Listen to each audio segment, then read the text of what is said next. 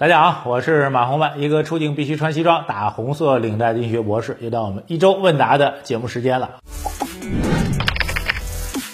马老七没有个问题。节目开始呢，惯例啊，各位数字一先滚动起来啊，让我从头看到尾，到底有多少朋友参与我们今天的这个节目？呃，话不多说啊，首先来看这个本周问的问题比较集中啊，主要集中在一个比较古怪的词儿，它名叫 Swift 啊。第一网友叫做小仓鼠约翰啊，好家伙，这是通辽可汗的高仿号啊啊！他这样问的，他说俄罗斯被禁止用 Swift 啊，请问会不会导致中俄加深贸易合作关系啊？此前的中俄贸易结算百分之七十五放弃了美元结算，那么俄罗斯作为能源出口大国，会不会提高人民币的国际地位？如果有，会有多大啊？下一位网友叫做 D 一一。M O 酱，他说：“马老师，请问俄罗斯被踢出 SWIFT 系统对 A 股和全球市场有何影响啊？在板块方面有什么机遇和挑战？对中国金融系统有何警示？我们如何提前做好防范？”啊，这个 SWIFT 最近很热啊，这个我们今天正好借这节目时间给大家做一个解释。SWIFT 呢很强很重要啊，但是呢也没有强和重要到那种地步。它的主要功能什么呢？SWIFT 的全名应该叫做环球银行金融电讯协会，听起名字它是一个所谓协会的概念啊，它其实是一个非官方的什么样一种信息服务的一个机构。干嘛的呢？其实大家对于我们这个支付结算啊，就是货币往来呢有一个误解，我们一般就用一个词儿叫支付去解释啊，所谓贸易往来就付钱这个过程。但实际上从我们整个运行的机理上来讲，支付其实只是我们完成所有资金往来的第一步，好吧？我们严格意义上的支付哈，支付的完整系统是包括支付、清算、结算三个部分。那么从这意上来讲呢，SWIFT 其实主要解决的是一个支付的问题。举个简单例子啊，听起来你可能有点觉得绕啊，但是稍稍微解释一下，你可能就听明白了。一般呢，我们出去付款现在都用手机，对吧？不管是扫您的支付宝还是扫您的微信，都可以去扫啊。当然，您可以用信用卡去付钱。那么比较典型的就是他扫完您之后，然后提示您说您的账户余额不足，哎，请您检查一下，会不会有这种情况呢？会有啊。所以正常来讲，我们说所谓的支付就是啪一扫我钱就过去了，您觉得这就是支付？但实际上在您啪一扫您钱就过去这过程当中，其实它经过了三个步骤。支付实际上是您发起了，比如我吃碗面条给了对方二十块钱，我发起了我要付款二十块钱给到对方的这样一个指令，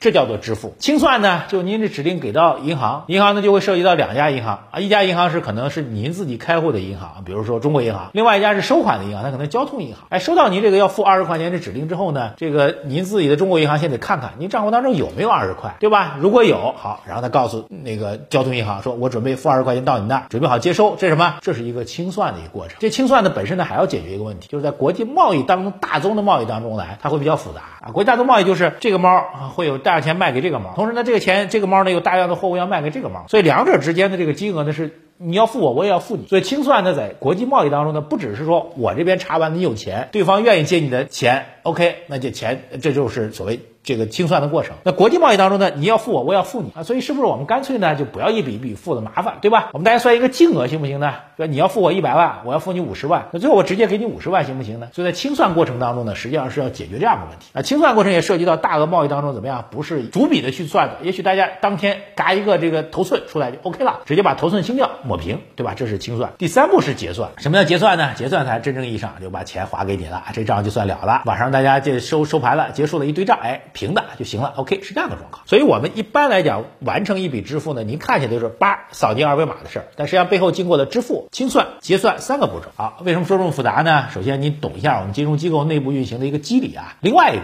，SWIFT 主要功能呢，其实是在支付环节，就是您发起这个指令之后，它来去和付款方的银行和收款方的银行做一个指令。当中的一个信息的一个传递的一个过程啊，是这样的过程。那至于这个这笔款能不能清算好，能不能结算好，其实后面还有很复杂的系统。那讲到这儿，你可能会觉得，哎，那这样说这个退出 SWIFT 好像也没什么太大影响呢？啊，其实还是有比较大影响的。哈。虽然它在整个支付环节当中只占了第一个环节的影响啊，但是呢，它最大的问题在于什么呢？最大问题就是大家都用这个系统，而这系统呢越用越熟练啊。这个系统当中内部有一个非常复杂的、专业的一些下指令的一些密码或专业术语啊，所以如果跳开这个系统的话，你自己再单开一个系统，那就变得非常。非常难了啊！这个道理像什么呢？所有人都在用微信啊！您说那我就不用微信，我用短信行不行呢？有，就比如春节拜年的时候，这这几百人、几千人，我们互相都是发微信拜年，对吧？但是我手机当中确实有那么两三个朋友，就有那么两三个朋友，每年过年都给你发短信来拜年，有吗？有，对吧？但是你说你们都用 Swift，我不用 Swift 啊！你们都用微信，我就用短信。行吗？理论上也行，但是呢，没几个人愿意搭理你，对吧？毕竟微信有更多更多的功能，对吧？你说我不用不用微信，我打电话行不呢？也也行，对不对？但实际上呢，大家都不愿意这样去做。再直白一点，就是被踢出 Swift，有点像你被踢出群了。这个群里所有的人本来大家都在一块儿有共同的语言，然后交流共同的事儿，然后你出了这群之后呢，你再单个去联系就变得很难了啊，而且还不让用微信了，那你还要用短信去跟他们联系，这事儿变得麻烦了。这件事的影响呢，对俄罗斯来说影响是比较大的。简单来说呢，就是你的国际贸易之间的关关系会受到很大的打乱，你要找那些合作伙伴，你的美元支付最后就会有很大的问题，对吧？那对俄罗斯的这个贸易会产生很大影响。所以呢，很多人就把卢布为什么最近的贬值呢？你卢布兑换成其他货币就很难了，对不对？所以卢布就不值钱，就贬值。俄罗斯的股市也在下跌，对吧？这是一个直接的影响。那你说有没有解决方法呢？有啊，有两个解决方法是可以应急用的。第一个方法就是货币互换。什么叫货币互换呢？比如俄罗斯大量的天然气都卖给德国，对吧？那大家伙儿现在哎，我不能用 SWIFT 去发指令了，那怎么办呢？好，我就商量好，每年年头上我拿出多少多少亿的这个德国的这个欧元啊，放到俄罗斯这儿，就直接放你账户里啊，直接放你这儿，但是你不能随便用。然后俄罗斯拿出？多少卢布放到这个德国这儿，在货币互换。然后呢，我货给了你，然后你直接就从这边，你就把欧元就提走啊。我呢，如果买你的货，我就直接把你的卢布去扣掉，是这样，这叫货币互换，也是一种方法来避免的这个 SWIFT 这个系统。还有一种方法，如果这也不行的话，那怎么办呢？就是以物易物啊，我给你天然气。啊那你德国给我什么呢？德国给我大众汽车，对吧？那我们就不用这个货币交易，我们直接算算货，行不行呢？这就是我们中学政治经济学当中学的，一把斧头能换两两只山羊，还是一只山羊能换两把斧子了？那实际呢，很难很难。所以这事情呢，整体来讲呢，对于这个俄罗斯来说，经济会影响还真的比较大的。当然，你也提到很多问题，说会对中国有多大影响呢？啊，恕我直言，这个 SWIFT 实际上是一个非官方的。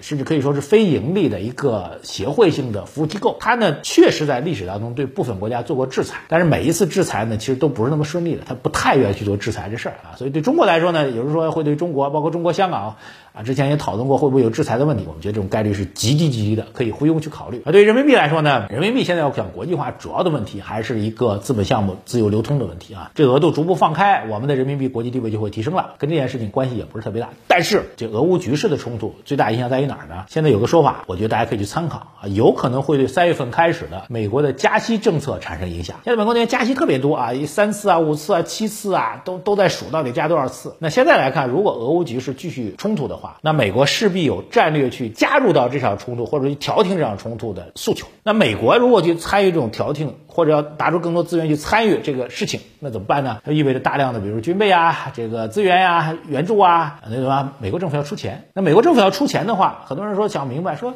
如果俄罗斯被制裁，油价上涨，通货膨胀更严重，美国不应该加息吗？好，另外一个扣就是，假如俄罗斯的油价在上涨，虽然是会提升通货膨胀，但是最大的问题在于什么呢？就是美国如果要拿出更多资源去帮助乌克兰的话，那就意味着美国政府要怎么样？要去借更多的钱。美国政府借更多的钱，如果加息的话，就意意味着美国政府借钱的成本会激增，所以目前来看，由于这次俄乌冲突的出现，极有可能会给今年美联储加息的程度和次数产生一定的影响。这一点对于中国来说，其实是一个相对利好的消息，好吧？这个点我觉得今天我们这堂课至少有两个点啊，一个 SWIFT 的概念啊，第二个对于美国的这个加息的影响啊，我觉得其他的地方都没讲过，我们是独家，好吧？各位多多的点赞。好，今天主要讲这个事儿啊，其他几个事情我们就快速给大家回答一下啊。但这位网友，下一位网友让我很感动啊，他名字叫做阿昌和阿雅。他说：“网龄二十五年，古龄十年，B 站对我们这一代网民来说相对陌生了。从喜马拉雅认识马老师的啊，大家可以到那儿去找我。为了追到这里，为了马老师注册了 B 站的账号，还有一百道题测试用了好几次才通过。之后默默关注了快两年，第一次给马老师发信息。首先非常感谢高质量内容分享和心理按摩，伴我度过了这两年投资最艰难的时代。也买了马老师思想会等付费课程，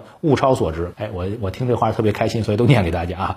两个问题，第一个问题他说，马老师说今年投资最看好大盘蓝筹、沪深三百啊，那按此逻辑，中证一百是否是更好的选择？这是第一个。第二个，大盘蓝筹都会有比较高的分红，那么大盘蓝筹的基金每年肯定也分到大量的现金红利，这部分分红基金公司一般怎么管理？有没有管理规定啊？另外，非常感谢等等等等哈，而且每期视频都认真做的笔记，有图为证。我们也建议大家以后在我们的留言区把您听完我们的课的收获做成笔记发上来，而且也可以转发到您的朋友圈里。好，特别感谢这位啊阿昌和阿雅啊，回答您的问题啊，第一个问题很好啊。啊，这个我们确实对于今年来说价值回归，我们认为沪深三百是今年最重要的投资指数，不是了。你这个确实提醒我了，我认真的做了一下这个整体的回测啊，沪深三百和中证一百最大的区别，中证一百实际上是把沪深三百前面排一百名的上市公司再重新做了一个指数啊，理论来讲它比沪深三百聚焦的行业龙头会更多啊，这是中证一百的一个很大优势。我们也专门做了一个回测啊，历史数据表明呢，当价值股回归的时候，大多数情况下中证一百的投资的涨幅确实比沪深三百要大，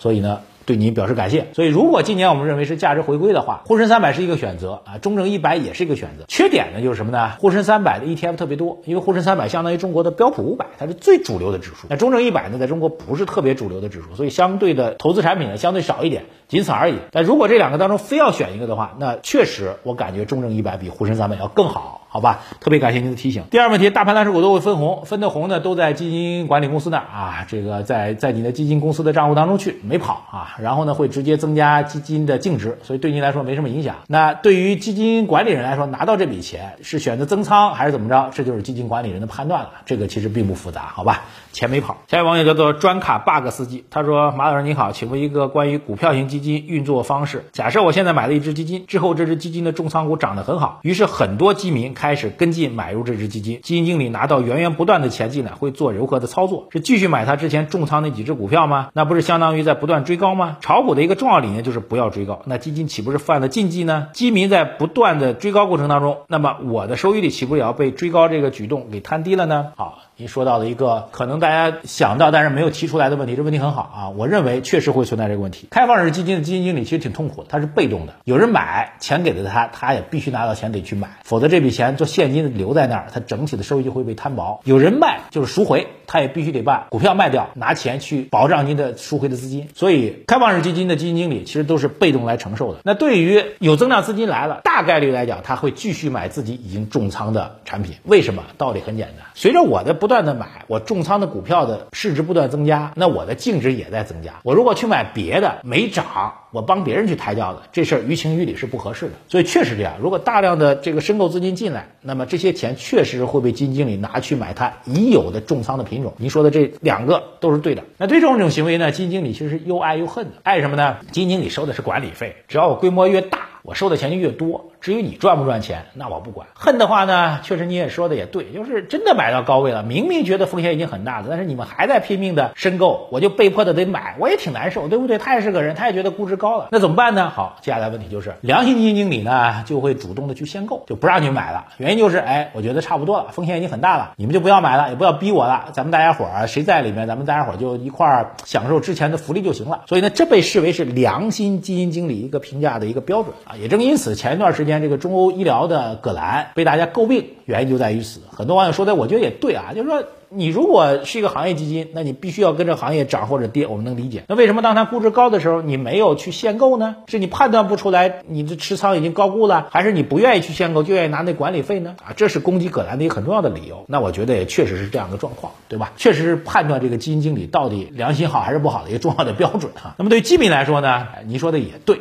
哈，我这再强调一下，那基民看到一只基金净值在涨，甚至已经涨了一年到两年了，你还去买，你真的就是主动买套。而银行系的理财经理最喜欢干的就这件事儿，赶紧买我这只基金吧。为什么呢？它是去年的冠军，去年赚的赚了很多钱，你一定要买它，买它，买它。哎，那实际上呢，当他去年已经是冠军，赚了很多钱之后呢，就意味着您再去买，这您买的这笔钱是买在高位的，一旦回撤的话，套的就是您。所以基金这件事情看起来很简单，仔细琢磨里面的套路还是很深的。好，以上就是我们今天一周问答的节目时间啊，感谢各位的收看。我们今天干货满满啊，强烈建议各位啊，就把我们的干货能够小笔记记下来，图片发上来，甚至呢在您的朋友圈里、各个群里多帮我们推荐。我们节目也需要您的不断的支持和帮助，我们才能会走得更远。谢谢大家，我们下周再见。